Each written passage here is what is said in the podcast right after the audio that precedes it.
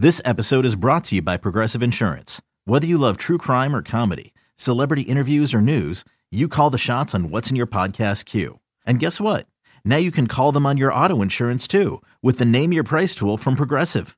It works just the way it sounds. You tell Progressive how much you want to pay for car insurance, and they'll show you coverage options that fit your budget. Get your quote today at progressive.com to join the over 28 million drivers who trust Progressive. Progressive Casualty Insurance Company and Affiliates. Price and coverage match limited by state law.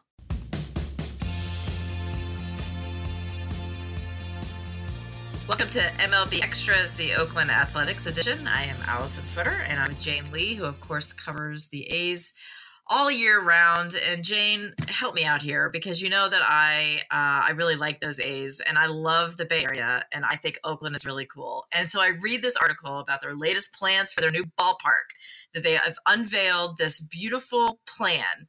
Um, to build and open a ballpark in 2023. And I don't want to get too excited about this because of what has happened in the past. So, talk me down from the ledge, explain this to me, and let's tell the fans exactly what they can expect from this latest proposal.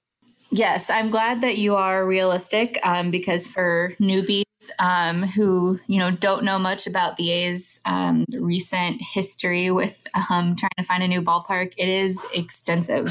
Um, I mean, this has been going on for a very long time. Yesterday's revealing um, of, of, these just stunning um, renderings, ballpark renderings. I mean, they're absolutely gorgeous, but they are not the first ballpark renderings we have seen come from the A's. Um, there has been a series of them, and of course, um, so many plans have just collapsed. So this is their latest, and you know, each time they they roll a new one out. Um, there's there's that hope and excitement, um, but also you know a little skepticism, and rightfully so, um, just because of what's gone on in the past. Um, but this plan here, I mean, th- this is kind of it.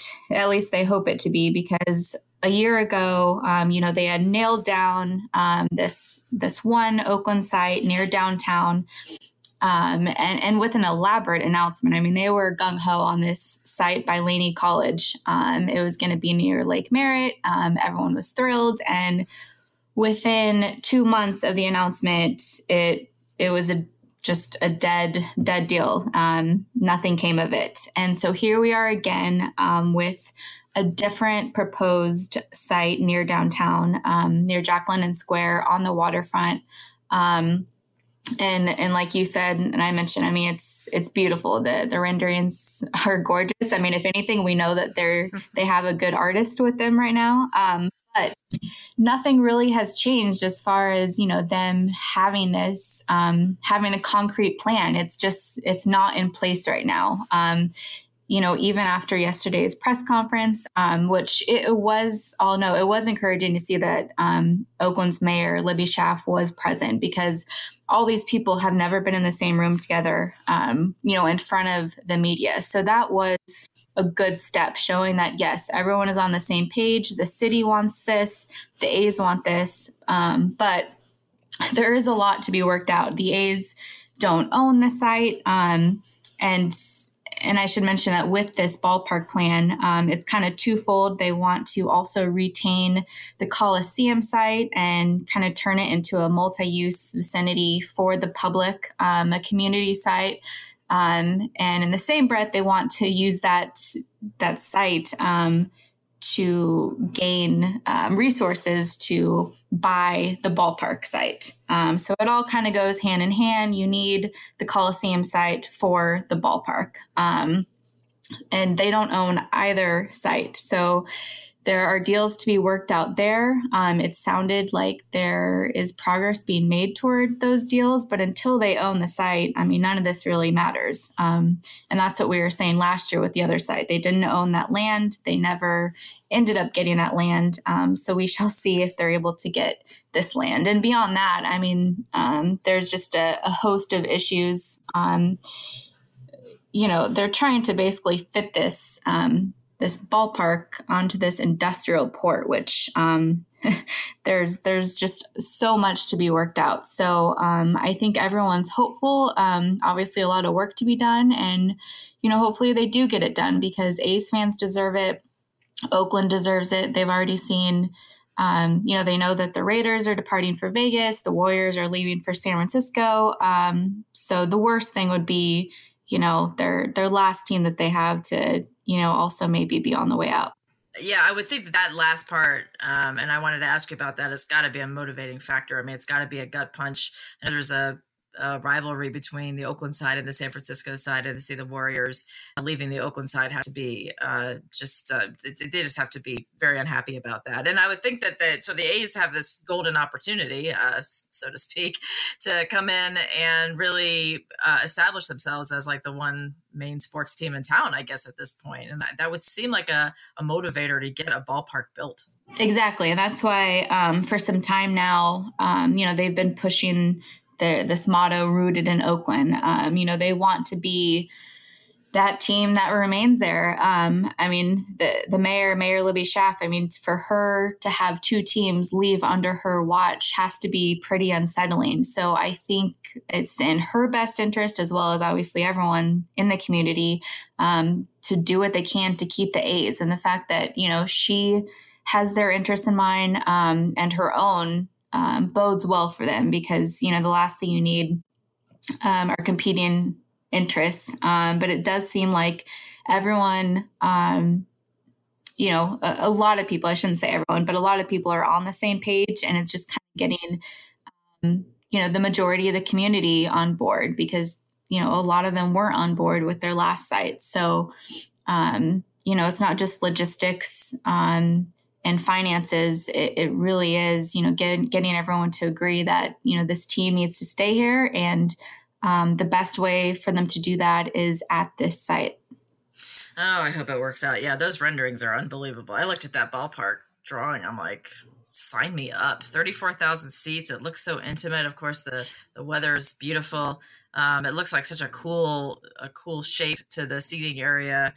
And, um, yeah, it, it, it really does look amazing. I think anybody would look at that would obviously want that to be built, but I guess is why they have these artists doing these renderings. yes, very impressive artists, if anything. I, oh, you can't get anything past me. I am that astute. Um, let's move on to something a little bit more for sure. It looks like Kyler Murray, who um, is a two sport athlete right now, has committed to basically becoming a one sport athlete um, in the near future. So he he um, was drafted by the A's and signed for five million dollars, and he's also a Heisman Trophy uh, uh, candidate. So this is a quarterback from University of Oklahoma who is really, really good and probably could go play for the NFL. But it seemed like when the A's signed him, they had they had a, an idea of what he wanted his future to be, and he's he's kind of made that a little bit more, bit more concrete in uh, more recent weeks. Correct?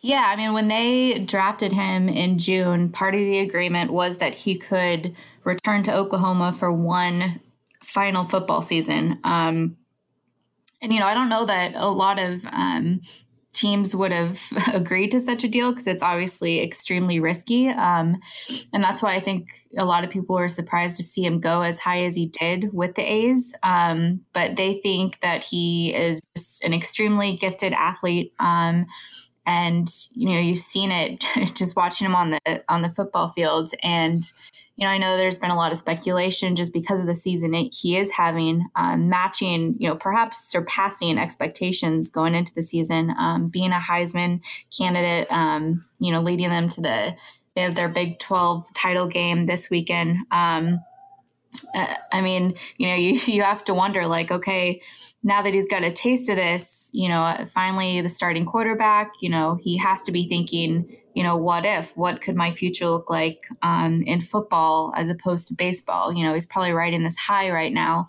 Um, but he was asked about it this week, and you know, he he said, as of now, that's the plan. So, um, you know, it, it, sounds like he's sticking to it, and I know that um, his agent. Uh, you know, super agent Scott Boras um, was asked about it a month ago, and um, you know, he said he's he's a loyal man. He's you know committed to Oklahoma right now, but he's also committed to the A's. And I mean, if all goes according to plan, he will be in spring training. Um, you know, after the season ends. So we will see. Um, you know, I still think there's um, there's obviously room for him to change his mind, but um, I, I, would think that you know he, he got a nearly five million dollar signing bonus with the A's, um, and there's a lot of money to be had, you know, with them down the line as well. So I'm not sure that he would pass that up.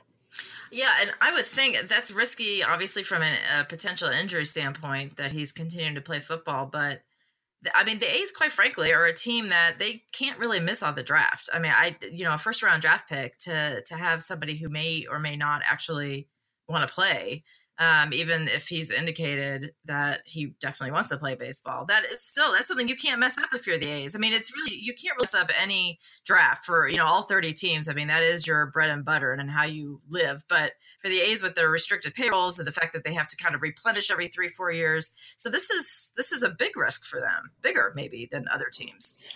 It's yeah, it's a huge risk. Um, and I can't imagine, I'm sure they were watching, you know, every one of his football games and just holding their breath. Um, so I really can't imagine that feeling. But yeah, this is a team, especially um, right now when they have finally restocked their system. They feel like they have, you know, a strong system in place um, and they want to keep it that way. They know um, that if they're going to have sustained success, um, you know, a lot of their talent has to be homegrown.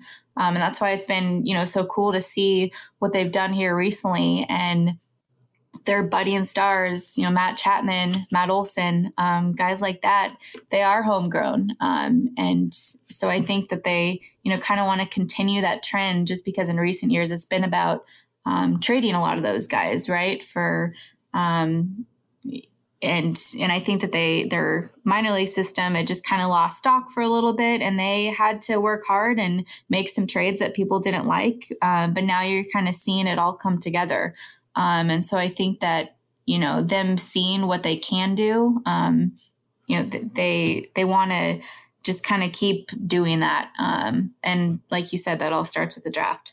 Yeah, absolutely. So, as we uh, inch toward the winter meetings, of course, there's the, the deadline to tender players uh, within the organization to, uh, to contracts, and uh, they call it the non-tender deadline, but I like to kind of call it the tender deadline.